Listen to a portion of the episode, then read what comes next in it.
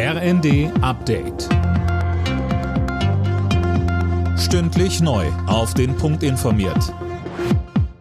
Ich bin Gisa Weber. Guten Abend.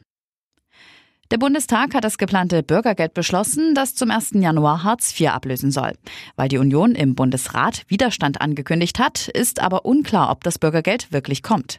Der Bundestag hat außerdem Entlastungen für Millionen Steuerzahler auf den Weg gebracht. Alena Tribot. Die Abgeordneten haben grünes Licht für das Inflationsausgleichsgesetz gegeben. Damit soll die sogenannte kalte Progression ausgeglichen werden. Dazu kommt die Kindergelderhöhung. 250 Euro sind für jedes Kind ab Januar geplant. Auch die Wohngeldreform ist beschlossen. Künftig sollen deutlich mehr Haushalte Anspruch auf Wohngeld haben und der Satz wird erhöht. Mario Götze wird bei der anstehenden Fußball-WM dabei sein. Er ist einer von 26 Spielern, die Bundestrainer Hansi Flick mit nach Katar nimmt und kehrt somit nach fünf Jahren wieder in den DFB-Kader zurück. Neu mit dabei sind BVB-Youngster Yusufa Mokoko und Niklas Füllkrug von Werder Bremen.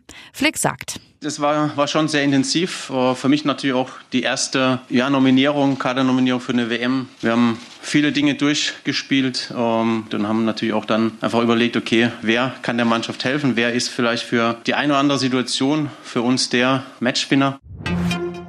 Die Grippewelle in Deutschland hat begonnen. Seit Oktober hat das RKI über 8300 Fälle registriert. Besonders viele Meldungen kommen demnach aus Bayern und NRW. In den Jahren vor der Pandemie begann die jährliche Grippewelle laut RKI meist im Januar und dauerte drei bis vier Monate.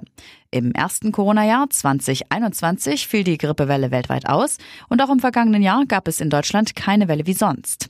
Als Gründe dafür werden die Maskenpflicht und weniger soziale Kontakte gesehen. Der deutsche Wetterdienst erwartet einen eher milden Winter. Das zeigen die aktuellen Modellrechnungen für Dezember, Januar und Februar.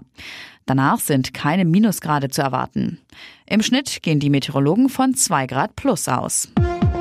Alle Nachrichten auf rnd.de